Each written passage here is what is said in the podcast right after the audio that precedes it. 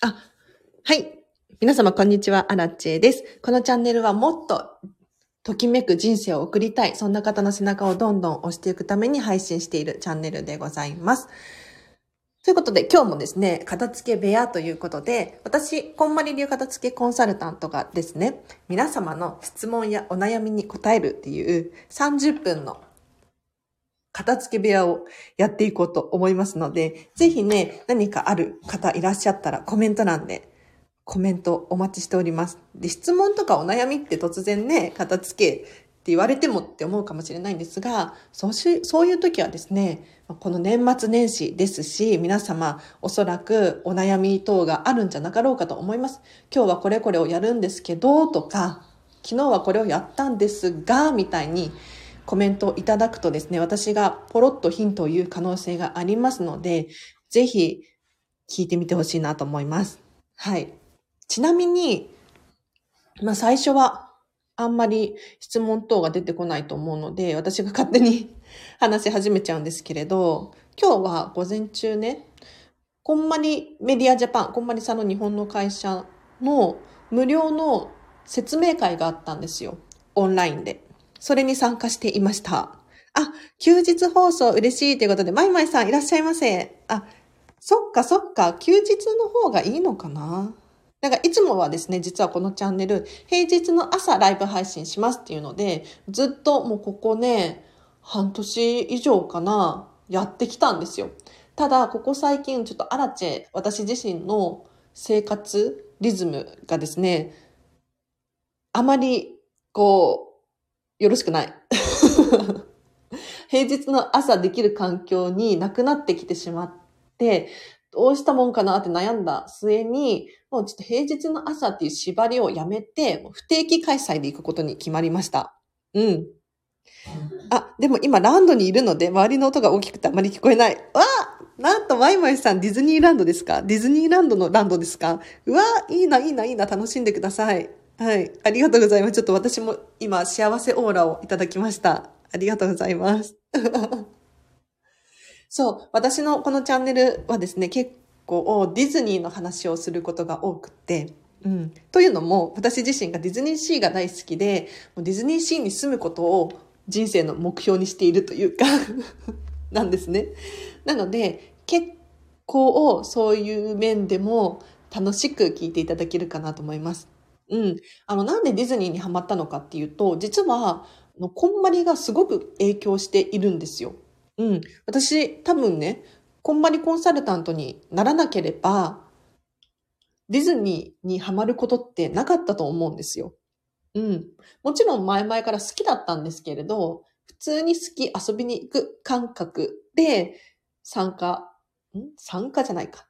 行ってたんですね。ただ、片付けコンサルタントになって、去年の、うん、今年の5月に片付けコンサルタントにはなったんですけれど、もう片付けコンサルを目指しているうちにディズニーシー、去年の9月くらいに行った時に、こんなに片付けが 完璧な環境って他にあるだろうかと。うん。すっごく感銘を受けてですね、そこから本当にディズニーシーにドハマりしたんですよ。うん。だからすごくね、片付けコンサルっていう仕事自体が私がディズニーにハマるきっかけを与えてくれた感じですね。うん、うん。いいな、ディズニーランド。全然、あの、ディズニーランドの方を優先して楽しんでください、マイマイさん。この間私もディズニーランド行ってきましたよ。すごく良かったですね。ただ、えっ、ー、と、先週かな？あれ？今週かな？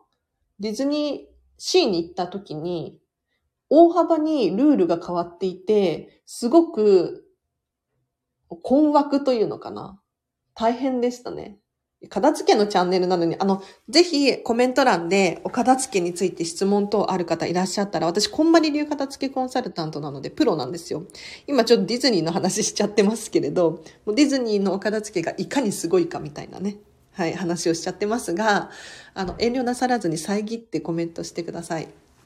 で、ディズニーシーにこの間行った時にルール変更がめちゃめちゃあって、もう追いつけないっていう感じでしたね。というのも、もう入場規制っていうのがほぼほぼないのかなかなりの人数が入っていたような気がします。おそらく、かつての、かつてのディズニーの平日くらいの人が入ってたんじゃないかなと。だから2、3万人はいかないのかなどうなんだ ?2 万わかんないな。でも結構な人が入ってましたね。で、今までは本当にコロナの影響でディズニーもすごい対策をされていたんですよ。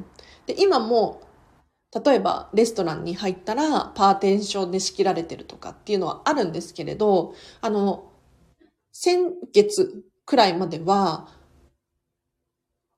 ディズニーシーのアトラクションに乗っても、隣は一席空けてくださいね、みたいなアナウンスだったんですが、もうそれもできなくなっちゃったみたいで、もう隣に人が必ずいる状態でアトラクションに乗るっていう感じでした。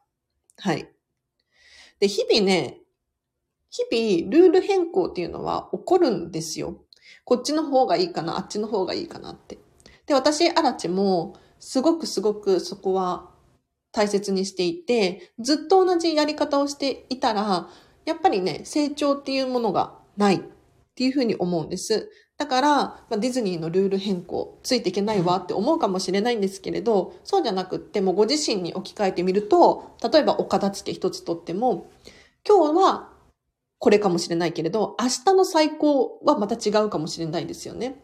なので、どんどんどんどん自分をアップデートさせていって、もっといいルール、いい方法はないかな、みたいな。これを模索し続けるっていうのは非常に重要かなと思います。でね、ちなみに今日私、アラチェもプチ片付けをしたんですよ。プチ片付け。何かっていうと、お洋服の見直しをしました。はい。今日。で、実は私お洋服でここ最近ね、ときめかないなと思って、ときめかないなと思って置いておいているお洋服があったんですよ。うん。2着。2着あったの。でも今日ね、もう決心して手放すことに決めました。はい。いや、なんで、そのときめかないのに手放せなかったのかっていうと、買ったばっかりだからとか、まだそんなに着てないとか、もうちょっと着れるだろうとか、っていう理由から、やっぱり手放しがたくなってしまっていたんですよね。で、さらに言うと、過去への執着というか、自分が買ったお洋服、うん、大事にできてない自分っていうのを認めたくなかったりとか。そう。いや何を手放すことにしたかっていうと、今日は、えっ、ー、と、ショートパンツ、ショートパンツと、ブラトップを手放すことにしました。はい。カップ付きのインナーですね。はい。え、なんで手放すことになったのかっていうと、ショートパンツは基本的に、あの、スカートの下に履いたりとか、まあ、パジャマとして使っていたやつだったんですけれど、これは、実はもうね、結構前に Amazon で、すごく安く買ったんですよ。うん。1500円くらいだったかな。そう。で、もう、だいぶ着古したし、もう寿命かなっていうのもあります。で、さらに言うと、実は、当時、だいぶ妥協で買ったんですよ。このショートパンツ。うん。あの、どうせ家で着るものだし、スカートの下に履くものだしって思って、もうとりあえず何でもいいから必要だから欲しいっていう感じで、だったら安くていいかっていう基準でね、買ったんです。ただ、やっぱりね、ときめきで言うと、見た目だったりとかについてときめかないなと思いまして、この度手放すことになりました。うん。だからまだ履けるっちゃ履けるけど、だいぶ履いたし、うん。で、最近よりときめくショートパンツをゲットして、はい。もうエコでサステイナブルなブランドのショートパンツをゲットしたので、もうこれはお役目が終わったかなという形で手放しましたね。で、あともう一個ブラトップなんですけれど、あの、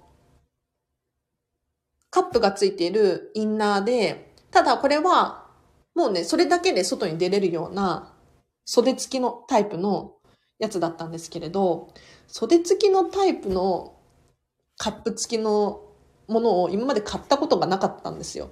で、あ、これいいなと思って、うん、これがあったらすごく楽ちんそうと思って買ったんですが、相性が悪かったんですよね。うん、私が持っているお洋服たちが結構透けるお洋服ばっかりだし、うん。なんかインナーに厚みがあると、ちょっとね、困る。で、さらに言うと、そのトップス、カップ付きのトップスだけで出かけられるかっていうと、アラッチェの、まあ、お洋服のセンス的に言うと難しいってなったんですね。でもこれはすごくいいことで、何かっていうと、買ってみなければわからなかったことだし、うん、体験してみて、私にはこれは違かったんだっていうことを理解することができたので、おそらくもう二度とそういう失敗はしないんですよ。ただこれがなんとなくのままにしておくと、また同じ過ちをしてしまう可能性がありますよね。だから、なんで着ないお洋服たちがいるのかっていうのをよくよく考えると、次につながる可能性があるので、ぜひね、参考にしてみてほしいなと思います。ちょっとね、平日だからかわからないけれど、突然始めちゃったしね。参加者さんが少ないわ。もうね、特別会ですよ。もうこのチャンスない、こんなチャンスないので、ぜひね、コメント欄とかで私に質問したいことがあれば、もうね、質問してください。うん。もう、お得。めちゃめちゃレア回です。結構いつもだと2、30人くらい集まるんですけれど、私のこのチャンネル。実は。今日10人、10人くらいかな。ありがとうございます。でも嬉しいですね。はい。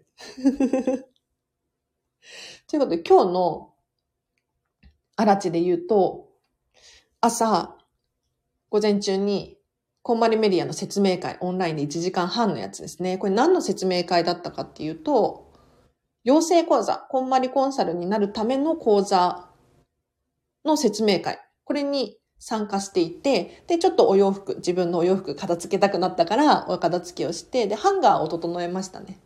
うん。なんか妹がハンガー買ってくれたんですよ。可愛いやつ。それに、ちょっと全部、掛け替えて、揃えて、で、すごくときめいています。はい。で、こうして今、ライブ配信を始めました。うん。っていう一日です。皆様は何を、どんな一日を過ごしていらっしゃる感じかしら。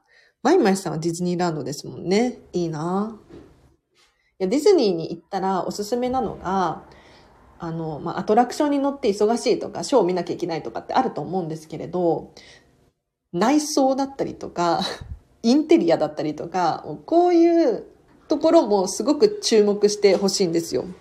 というのも、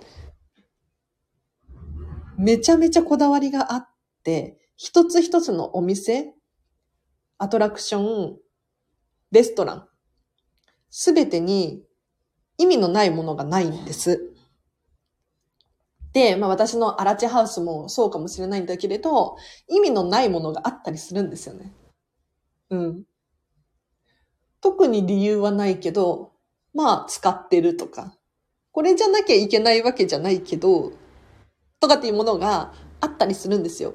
でもディズニーに関して言うとそれが一つもない。一ミリもない。見える範囲にはない。ので、そういうところからもちょっとね、片付きコンサル的には参考にしてみてほしいなと思います。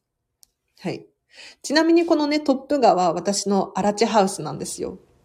アラチハウス。で、アラチハウス、おしゃれとかってね、最近よく言われるようになったんですが、ここね、もともとそんなにおしゃれなお家じゃないんです。なんとなく見ていただいてわかるかもしれないんですけれど、だいぶ古いお家で、そんなに広くもないです。うん。だから、実はね、来年取り壊しが決まっていてですね、今年引っ越してきたんですけれど、まあ、家賃安いからっていう理由で妹が選んでくれました。うん。だいぶ家賃を滞納してますけど、怒られますね。うん。いや、ちょっとね、もう片付けコンサルやってると、ちょっと今見習い期間っていうのもあるし、あ、片付けコンサルはプロなんですけれど、今、こんまりのビジネスコーチの見習い中で、それがめちゃめちゃお金がかかって大変なんですよ。うん。で、もうね、妹に申し訳ないけど、家賃払うの待ってくれって言って。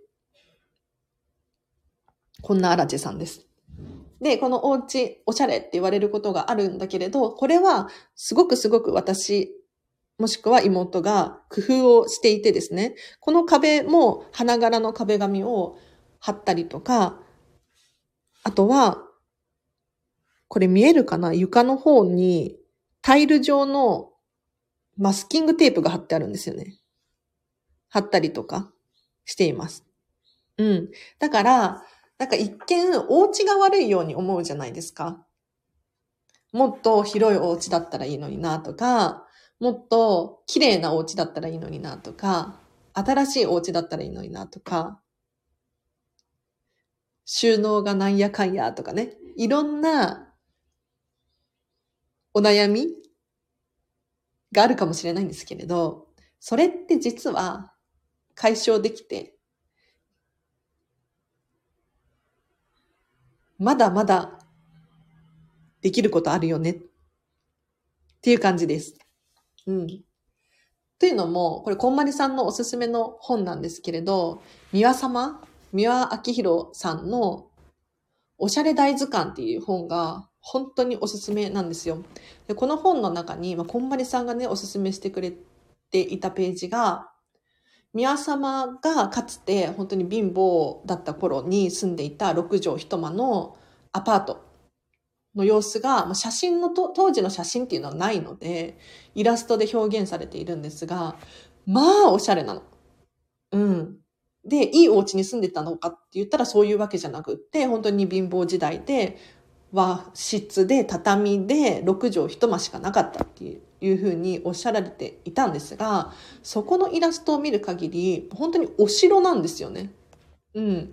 で、それもすごくご自身で工夫されていて、例えばもうカーテン手作りするとか、えっ、ー、と、タンス、拾ってきたタンスをペンキで塗り替えるとか、あとは好きな俳優さんのイラストを切り抜いてもう壁中に貼るだったりとか、もうね、すっごくすっごく工夫されていて、もう畳なんだけれど、その上から歯切れを買ってきて、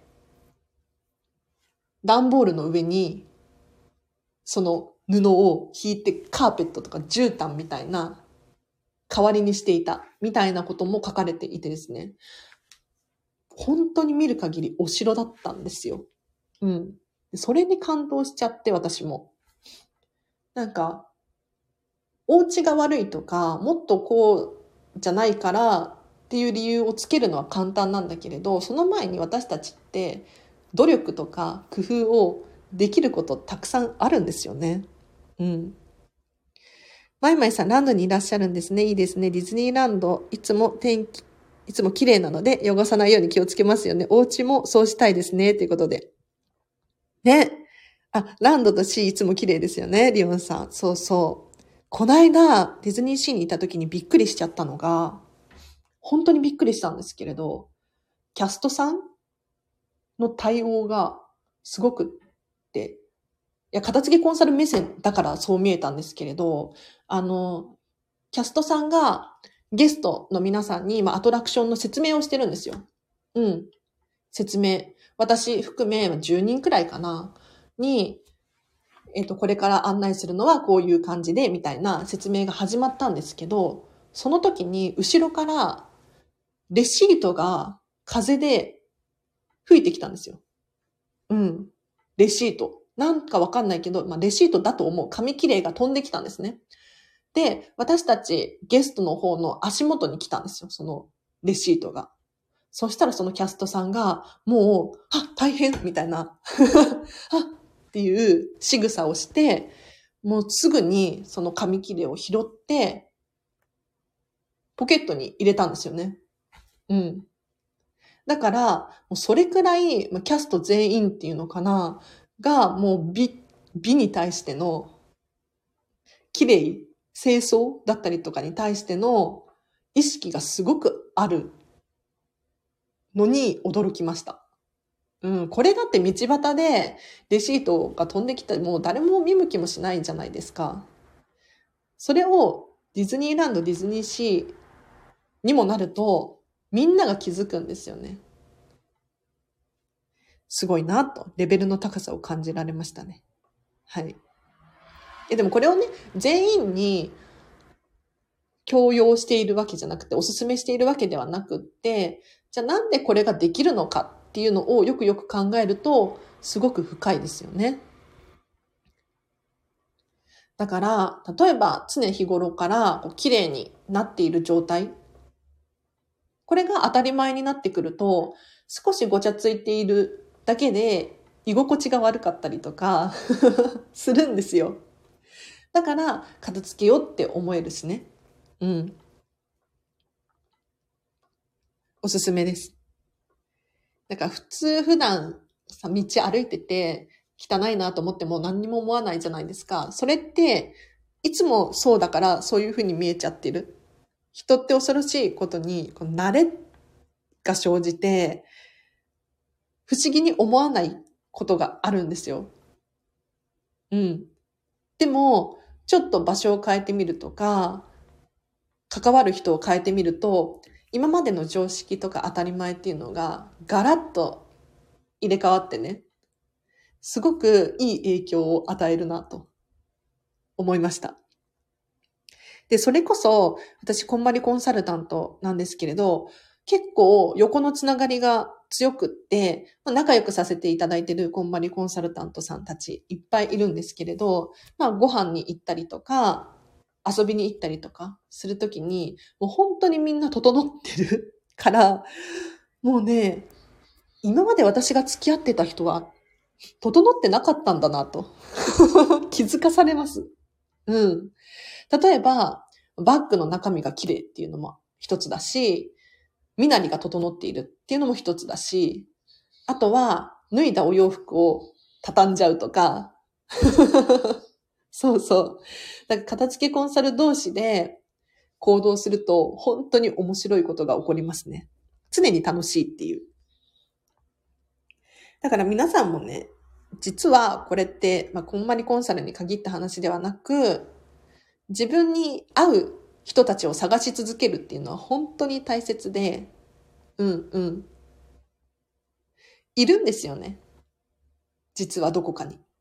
私、アナちゃんもずっとね、一人で生きてきたと思っていて、気が合うお友達も本当にごくごくわずかですし、あとは気が合うって言っても合うだけであって仲良くしたいとかって心の底から思う人に本当に出会えなかったんですよ。そう。だからなんか人に興味がなかったりとか、あんまり誰かと一緒に行動したいって思えることがなかったんですけれども、これは私がね、ずっと、なんて冷たい人間なんだろうって悩んでたんですが、そうじゃなくって、実は関わるべき人が違かったんだなって最近傷がついて、うん。だって、こんまりコンサルタントだったら、もう本当に私から誘いたいくらい楽しいし、一緒にいて。うん。っていう感じなんです。だから皆さんもね、本当に自分のときめきっていうのを、もっともっと探し続けなければならないと思います。はい。あ、こんにちは、テープさん。まさかの休日配信ということで。そうなんですよ。ちょっと最近も平日の朝っていう縛りが結構厳しくなってきてしまって、で、私、片付けコンサルしつつ、飲食店で働きつつっていう感じなので、だいぶ時間がね、ないの。いや、言い訳になっちゃって嫌なんですけれど、あの、今後、私の片付けラジオライブ配信の方針がちょっと変わって、もう不定期開催できるときにライブ配信。で、できないときはもう諦めて、5分でも10分でも更新はする。うん、収録放送、アーカイブを残すみたいな感じでやっていこうかなと思っております。はい。逆に休日の方が聞けるよみたいな人もいるかもしれないですしね。うん。これはこれで良かったかもしれないです。ありがとうございます。お、ということで、一応今日12時半までを予定しているので、12時半になりそうなので、今日の課題行きましょうか。今日の課題。そこのね、片付け部屋、ライブ配信では、1日1個課題を出してるんですよ。この課題をちょっと取り組んでいただくだけで、おそらくお部屋がね、どんどんスッキリし始めるんじゃなかろうかと思いますので、ぜひぜひやってみてください。今日はね、いや、私、アラチェもやったことなんです。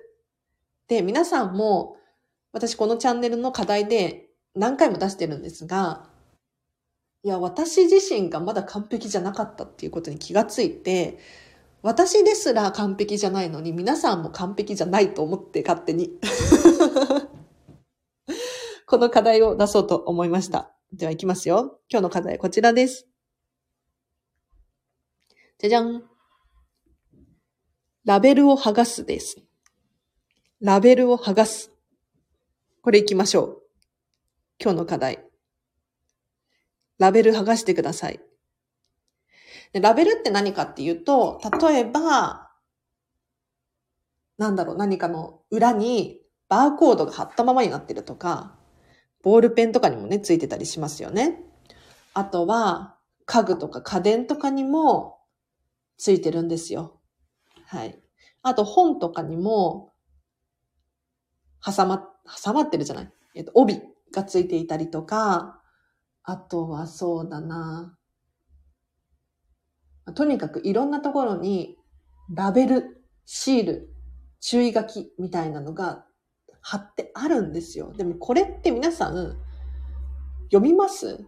読まないですよね。まあ、読むかもしれないけれど、必要なものは剥がす必要がないので、取っておいてほしいんですが、明らかにこうインテリアの邪魔になっていたりとか、ついふとしたきっかけで読んじゃうとかね。これって、もったいない。何がもったいないかっていうと、もう常に気になってる状態なんですよ。だから、なんか冷蔵庫だったりとか洗濯機とかにこう注意書きが書いてあって、なんか読んじゃったりしません？私読んじゃうんですけど、でもこの読んでる時間、まあ、1秒2秒かもしれないんですが、思考を使ってるのがもったいないなと思って。うん。今まで考えていたことが、そっちに持ってかれちゃうの本当に辛いので、私はもうラベル剥がそうと思ってラベル剥がしました。もう今日ね、私、本当にこの家完璧にラベル剥がしたつもりだったんですけど、よく探したらまだいっぱいついてるわと思って、うん。ぜひぜひ、シール剥がしてください。あ小さなごちゃつきの排除、ときめき度が増すということで、テープさんさすがご存知でありがとうございます。そうなんですよ。ちっちゃなことかもしれない。うん、一見何を荒地さん言ってるのって思うかもしれないんですけれど、ここが大きな差が出るんです。じゃあ、じゃあディズニーランド、ディズニーシー行ってみてくださいよ。ラベル1個も貼ってないから。うん。まあ、商品には貼ってあるかもしれないけれど、それ以外のものにラベルって絶対にないんですよ。うん。本当に。でも、お家になるとラベル貼ってあるのが当たり前って思っちゃってますよね。そうじゃないんです。貼ってなくていいんですよ。必要なければ。だから、必要ないものをどんどんお家から取っ払っていく。すると変化が起こると思います。はい。確かに時間も生まれますねってことで。